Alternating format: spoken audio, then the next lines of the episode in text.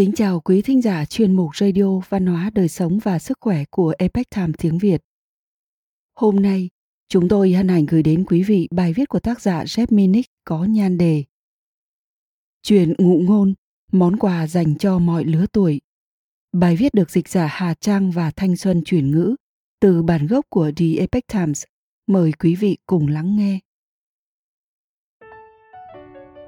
Trong tuyển tập sách giáo khoa môn văn học Anh nâng cao mà tôi đã từng học có tiêu đề Văn học, giới thiệu về tiểu thuyết, thơ và kịch.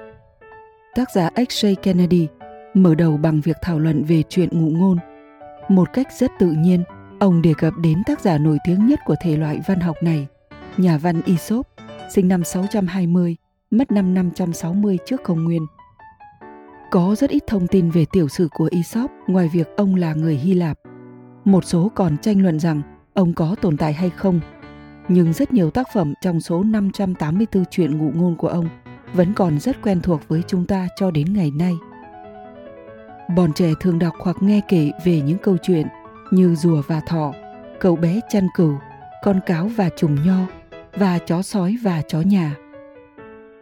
Theo tác giả Kennedy, chuyện ngụ ngôn là một câu chuyện ngắn gọn chỉ ra một chân lý.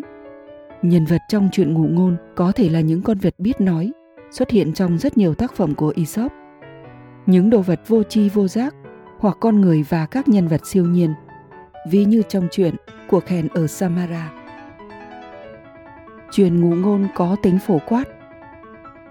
Đặc điểm này giúp truyền ngụ ngôn trở thành một tác phẩm văn hóa dễ dàng được lưu truyền rộng rãi.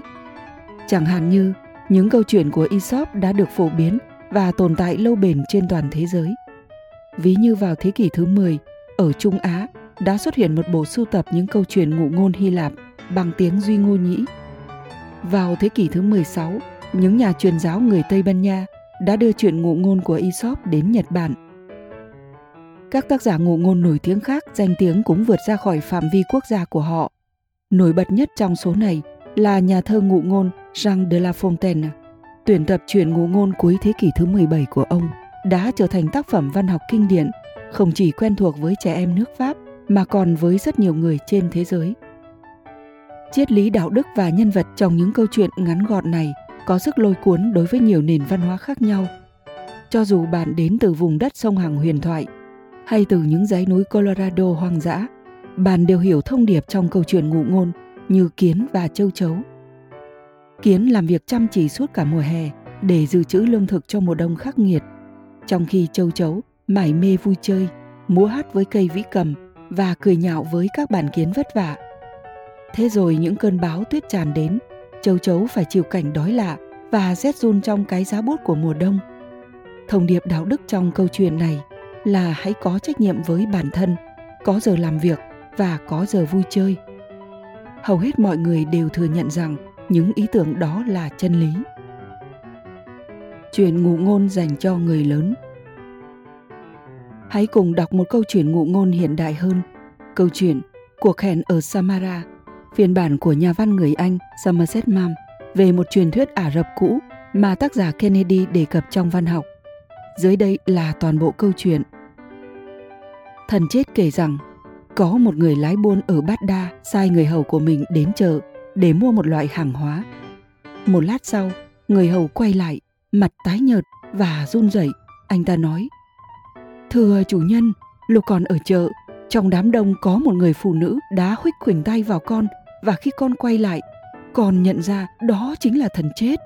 Bà ta đã nhìn và uy hiếp con. Xin ngài cho con mượn ngựa của ngài, con sẽ lập tức rời khỏi thành phố này và chạy trốn thần chết. Con sẽ đến Samara, ở đó thần chết không thể tìm thấy con. Người lái buôn đã cho người hầu mượn con ngựa. Anh ta leo lên lưng ngựa và phóng như bay sau đó người lái buôn đi xuống chợ. Anh ta nhìn thấy tôi đang đứng trong đám đông và bước đến hỏi tôi. Tại sao bà lại uy hiếp người hầu của tôi? Tôi nói, ta đâu có uy hiếp anh ta. Ta chỉ quá ngạc nhiên khi nhìn thấy anh ta ở Bát Đa, vì tối nay anh ta có một cuộc hẹn với anh ta ở Samara. Rõ ràng, cuộc hẹn ở Samara không phải là một câu chuyện dành cho trẻ em. Mặc dù câu chuyện ngụ ngôn trên đây có thể hấp dẫn ngay cả với trẻ mẫu giáo. Tuy nhiên, Câu chuyện rất ý nghĩa của mầm dường như quá khó hiểu và đáng sợ đối với trẻ con. Một triết lý sâu sắc Tôi đã chọn cuộc hẹn ở Samara để phân tích ở đây với ba lý do. Lý do đầu tiên là chuyện ngắn này chứa đựng những yếu tố điển hình của thể loại truyền ngụ ngôn. Ngắn gọn, ngôn ngữ cô động và không quá khoa trương. Thần chết xuất hiện với hình hài con người.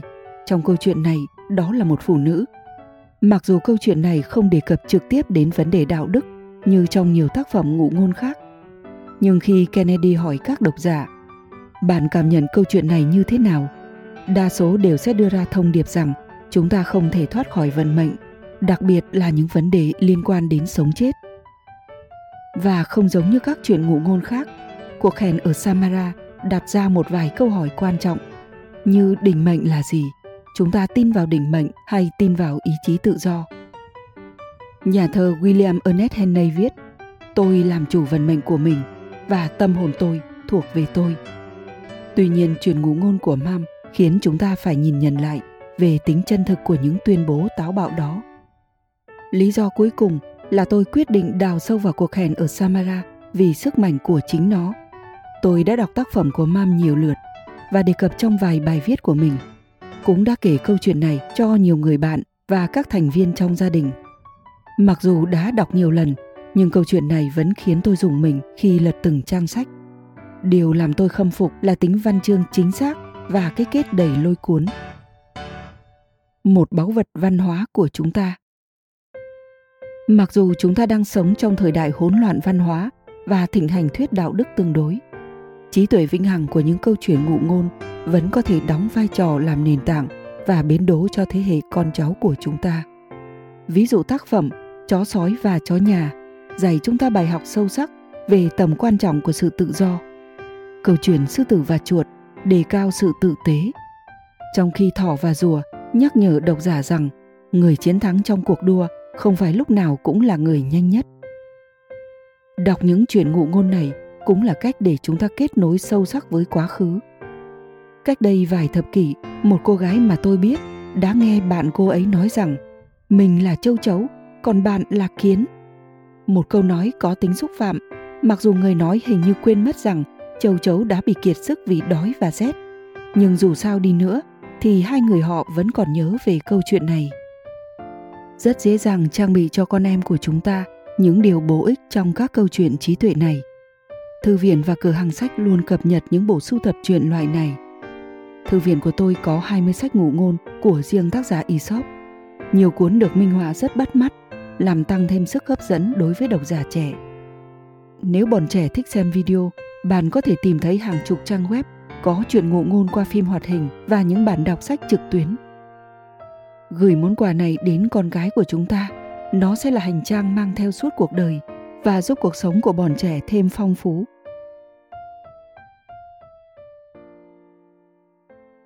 Quý thính giả thân mến, chuyên mục radio văn hóa, đời sống và sức khỏe của Epic Time tiếng Việt đến đây là hết. Để đọc các bài viết khác của chúng tôi, quý vị có thể truy cập vào trang web epictimeviet.com. Cảm ơn quý vị đã lắng nghe, quan tâm và ghi danh theo dõi kênh. Mến chào tạm biệt và hẹn gặp lại quý vị trong chương trình lần sau. Kính chúc mọi điều bình an và tốt lành tới quý vị cùng người thân.